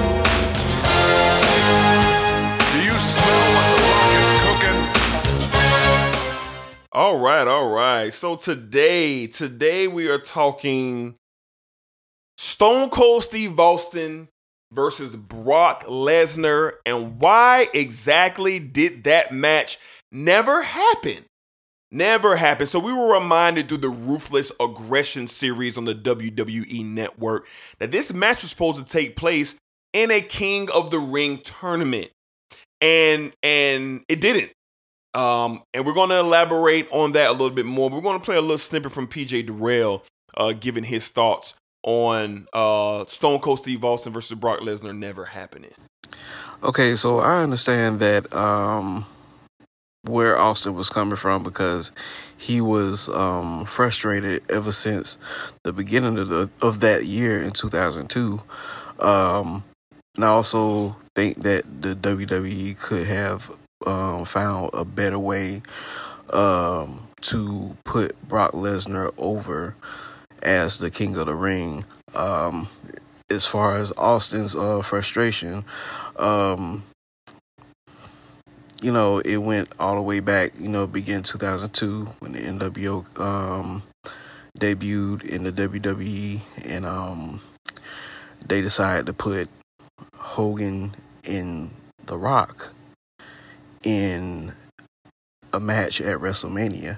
Now, while that sounds like, you know, that it, that was one of the greatest matches, you know, in WrestleMania history, if not of all time. Um, that match with Hogan needed to go to Austin because when you think about it, the Attitude Era, you know, of course, The Rock was like one of the biggest um, draws in the Attitude Era, but to me, um, Austin was one A and The Rock was one B, and um, that match, that that match with Hogan needed to go to The Rock, but you know they put him with Scott Hall, and while Scott Hall is a um, he's a great performer, but he wasn't um, he wasn't there meni- uh, mentally. Uh, he still had he was still fighting with his demons, and I don't think he was fit to um, wrestle like his best match with Stone Cold. And um, they just kept giving Stone Cold these crazy, um, these egregious storylines with, um, you know, they, they tried to redo the Austin uh, McMahon thing with him and Ric Flair. And, um, you know, they kept trying to keep, they try to keep him out of the, the, um, the undisputed championship uh picture and you know i understand because it's like okay like i done worked and you know made your company what it is and now you're putting me on the back burner I mean, I understand that you know you have a, you know, a new, a new, um, a new talent that's like red hot right now, and you need to push him immediately. But at the same time, it's come on, man, it's Austin, man. You you you can't do that to like your bread winning one of your bread winning um talents. Yeah, so uh great breakdown from PJ. You know, I know it ran, you know, um with him giving all the information, but it was needed so people can understand, you know, what took pl- what took place between Stone Cold and his time around 2001, 2002, you know, entering to this supposed big match with Brock, big match with Brock Lesnar. But Black, I want to ask you, you know, do you feel a way that we never got Stone Cold versus Brock Lesnar, knowing what Brock Lesnar ultimately became versus what Stone Cold was already, what he was doing already? Yeah, man, I would have loved to see it. I think it's sad, man, that this couldn't happen, but um I it's tough, man, like Brock versus Stone Cold and the way Brock was going, man, it, it is the to me pay-per-view worthy. Okay. But I also know in those times of Raw and SmackDown, man, we were getting some classic matches Yep. on regular TV that you could potentially have on pay-per-views. Right. So it would have been beautiful to watch, man. It would have been beautiful to watch. And seeing Stone Cold and Brock in the ring going at it, Mm-hmm. it would have gave me chill bumps, man. Because you know. Austin's my guy, and I know Brock is just a force, Yep. a freak of nature. Like I don't know, man. Like we, uh, I, I, I don't know which way it would have went, but I, I came across something, and it also says the full story. Is Austin was supposed to face and lose to Brock in the qualifying Yep. in the qualifying match. Austin Yep. rejected that because he doesn't want to lose to Lesnar, but there's no storyline slash no feud, Right. just in a cold match. Yep. Yep. So I can understand where Austin come from. Like WWE could have struck gold with this Yep. and didn't want to do that. Why? I would love to know why. Yep. But yeah, man, I would have I would have loved to see these guys uh have a real feud, a real something to lead into a pay per view. Just not on no Raw, just to say, oh, I beat Austin to get to a a championship match. Yeah. No, that's that's still Stone Cold Steve Austin. Still now. Stone Cold I don't Steve care if his pop was uh not not on the top or mid level. I don't I don't know how it was going for Austin in 2012. I really don't. Mm-hmm. But he still was one of the guys in the WWE. Mm-hmm. So to have him lose to Brock Lesnar on a uh, on a qualifying match on Raw, that's a big no no. Right. Right. Um.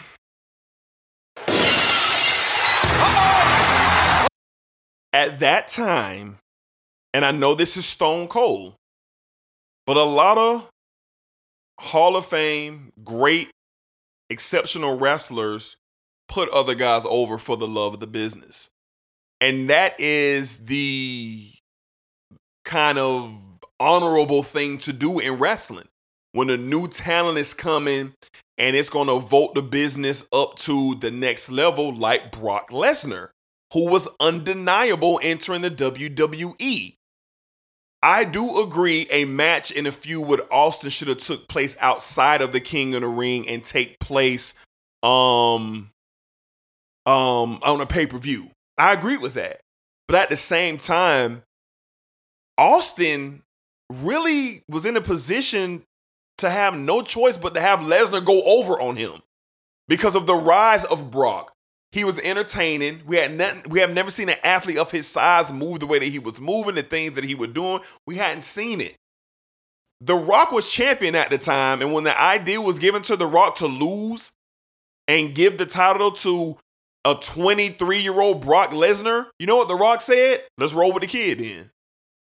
Because of the love and the appreciation for the business. And this is the point that I have feel about Stone Cold Steve Austin, where he felt like he was on um, Hulk Hogan's level of not how don't you even dare look my way to put anybody over on me. Here's the difference between Stone Cold and Hulk Hogan. Stone Cold is responsible for an era, a rejuvenation in wrestling. Bruh, Hulk Hogan is a forefather of wrestling. He is the reason why the Pontiac Silverdome was 100,000 strong for WrestleMania 3 to see him face Andre the Giant.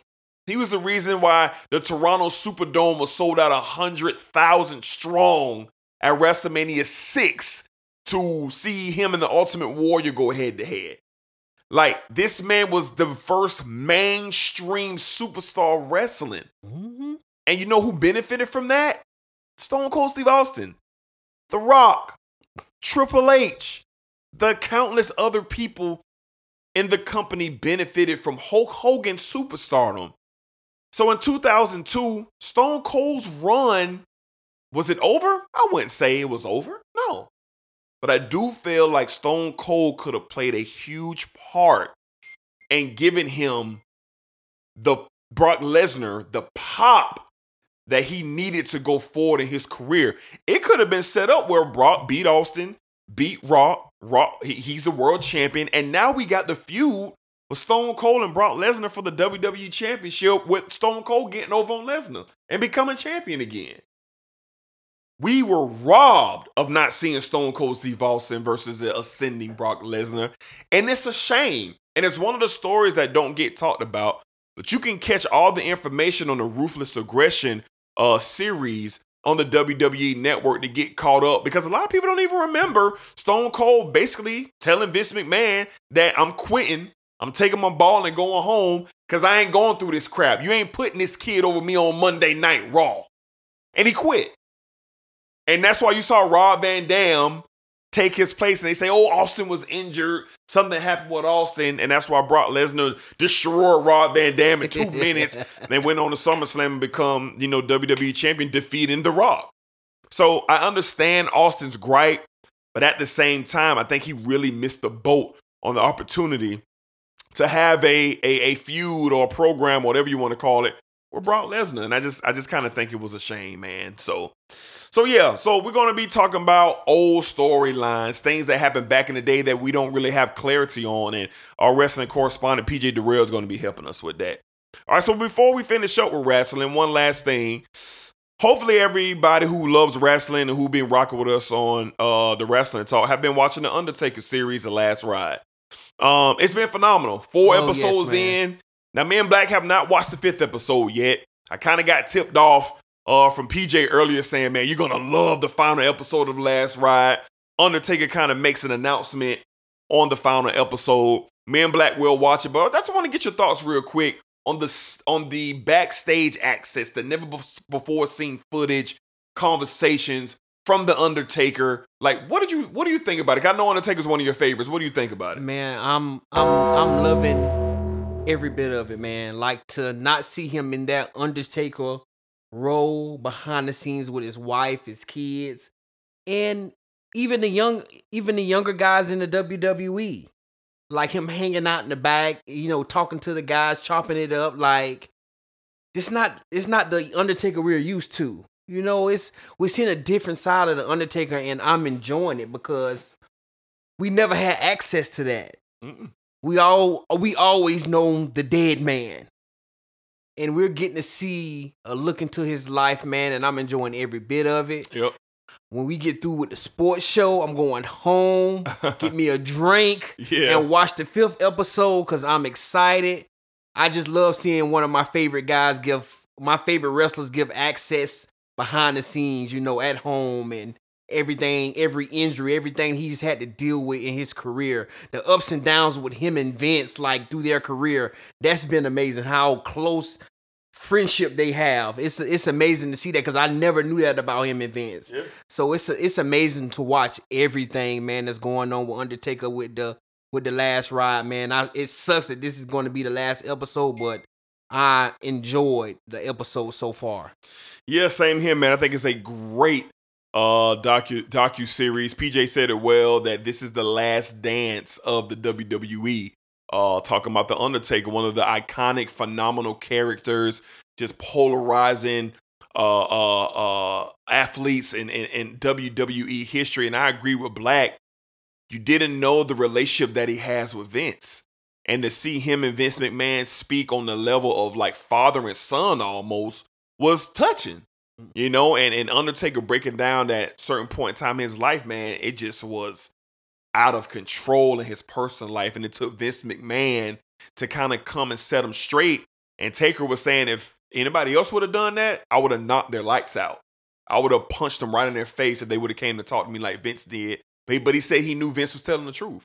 He knew Vince was telling him something that he needed.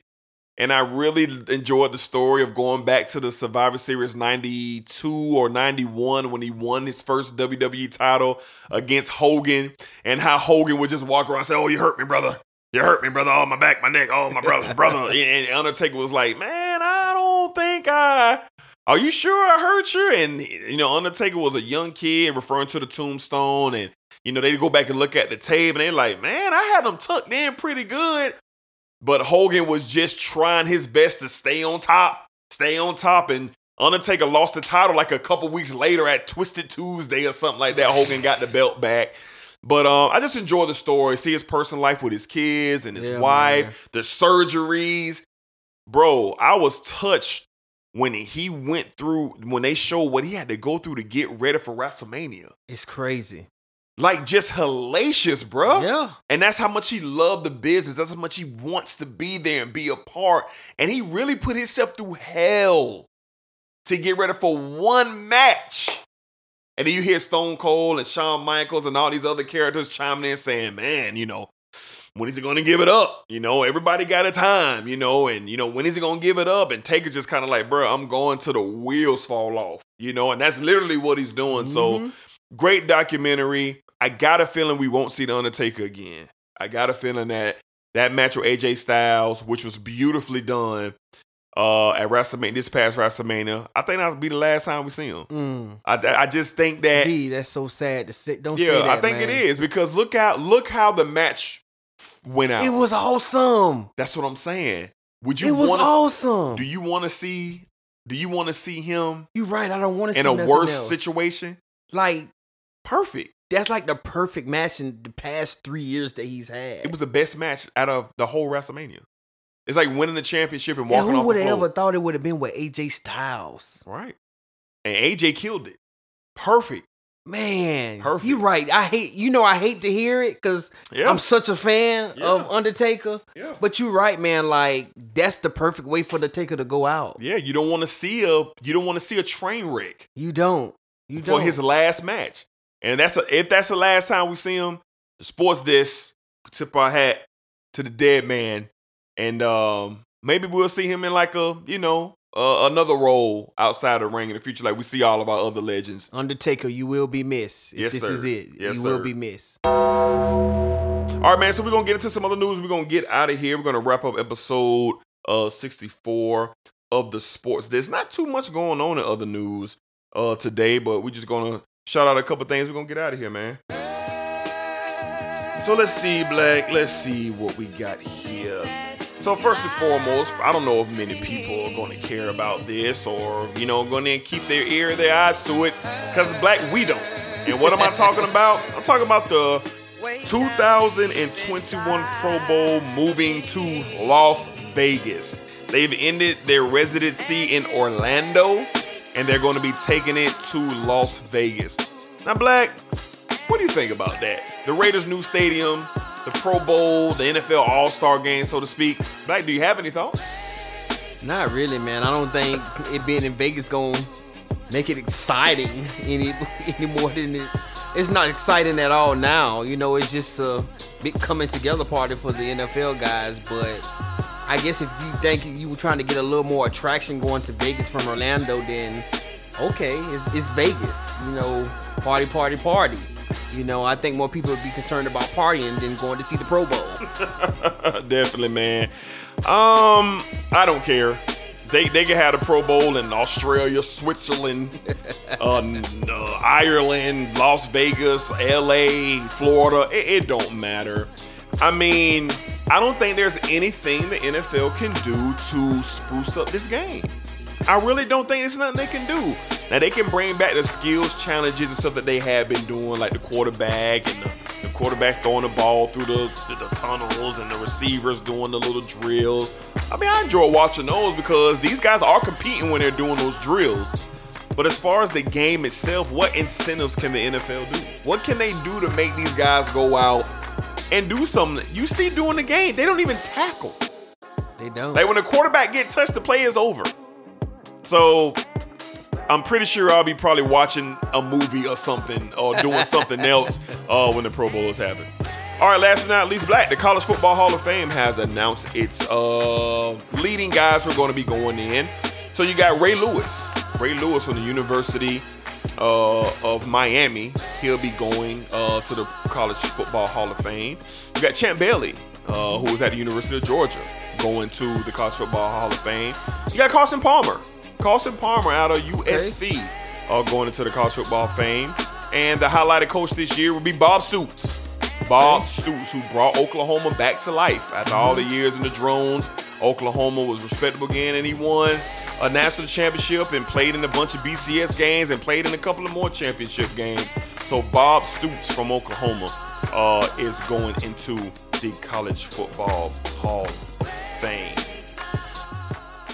All right, man. So that pretty much wraps up everything on this lovely uh, Father's Day. And again, happy Father's Day to all of the fathers uh, worldwide, and also a happy Father's Day to uh, the men in the world who are who don't have any children, but they are playing a part uh, in a young boy or young girl's life. I don't I don't want to leave those guys out uh, because they are they have a fatherly role helping uh, some youth or some kids uh, out there and or even some grown people out there in the world. So shout out to those guys too. All right, Black, that's pretty much everything for today. You got anything before we get up out of here? Yeah, man. Um, like you just said, uh, happy Father's Day to all the fathers uh out there. Uh, all the fathers who are helping raising little ones that they're that are not theirs, but they're in the they're doing the work to bringing uh these young kids up the right way. And then uh happy Father's Day to the fathers who have children on the way. You Yeah, know, I want to yeah. say happy Father's Happy Yeah. Father's Day to them as well. Yeah. Um, it's it's it's an amazing thing to be a father, man. It's a beautiful thing. I I enjoy every day being a father. I know I can speak for D as well. Yeah. You know, we we enjoyed our little boys are just the bright and the light of our days. Yeah. And um they Yeah. keep us young and keep us rolling. Very. You know, and uh I love every minute of it being a father, man, and um Father's Day, it could be looked on looked down a little bit, but I think we need to start showing a little more respect to Father's Day along the lines of with Mother's Day as well. Yeah, you I'm know, with you. I'm with you. but um, I'm happy, man. Uh, all the fathers, happy, happy Father's Day. Uh, We appreciate you for everything that you do, man. And listen to the sports day, sports desk. All our listeners, we love y'all, man. Appreciate all the love that y'all give us on Twitter, Instagram, and everything, man. We appreciate it. Yes, sir. Yes, sir. Quick little story, real fast. You know, you know, me and Black, along with uh, our guy, our man's Papa Gary. You know, we've been out here, you know, hitting a couple golf balls out here in the Top Golf uh, arena out here in the city. We've been having a lot of fun. But something special happened today. You know, something special happened today as me and Black was wrapping up uh, at the Top Golf, and um, I came from behind and I got him. I got him by one and I and I identified a new technique that I'll be using, and I'm excited to get right back out there to Top Golf to see if this new technique that I have is going to allow me to stay on top of black going forward. So yeah, so I just want to kind of put that out there. Yeah, my man's got me today, man. It was it was awesome, but uh me myself, I also got over the hump. Sure, today. sure. You know, I finally beat my it. father, who's beat me a thousand times already. But all I wanted was one, And he got it. and I got it today. Got it. And uh today was a good Father's Day. Absolutely. For both of us. Yes, Yeah. yes, so uh, yes. our listeners, you never know. We might start picking up this golf topic talk, go- talk here because Yeah. seems like me and D were kind of falling in love with golf a little bit here. sure, so sure. uh, don't be surprised if you see us. We saying, bro, we going to the we going to the golf course. We Yeah. finna play a couple holes. Yeah. You know, got our golf balls and our uh all our things in play. Yeah. Going to play some golf, man. We just trying something new, man. Uh, we know we're getting a little older, trying to wisen up sports wise a little bit. You see a bunch of the old heads playing golf, like my father. He's Mm-hmm. awesome at golf. Uh, I I don't. Those who like golf, Papa Gary is the real deal. Yes, he is. So I advise you, if you want to play, you better come ready. Yes, you better. Yeah. So uh yeah, man, I'm just excited, man, learning the game from my father. Uh the game of golf, man. I'm looking forward to getting down there on the golf course and uh picking that up as well. Yeah, man. Fun time, great times, man. Can't can't can't speak on enough. Had a great time today. All right, man. So you can catch us on uh, Instagram at Reduced Lunch Sports. Check us out there, man. And uh, also, you can catch me, Dedrick L. Hicks Jr. on Twitter and on Instagram. Y'all hit me up, talk sports with me. Any questions, any opinions, anything you got, holla at me. Black, where can they find you? You can find me on Instagram and Twitter at Black ENL3, man. Y'all hit me up.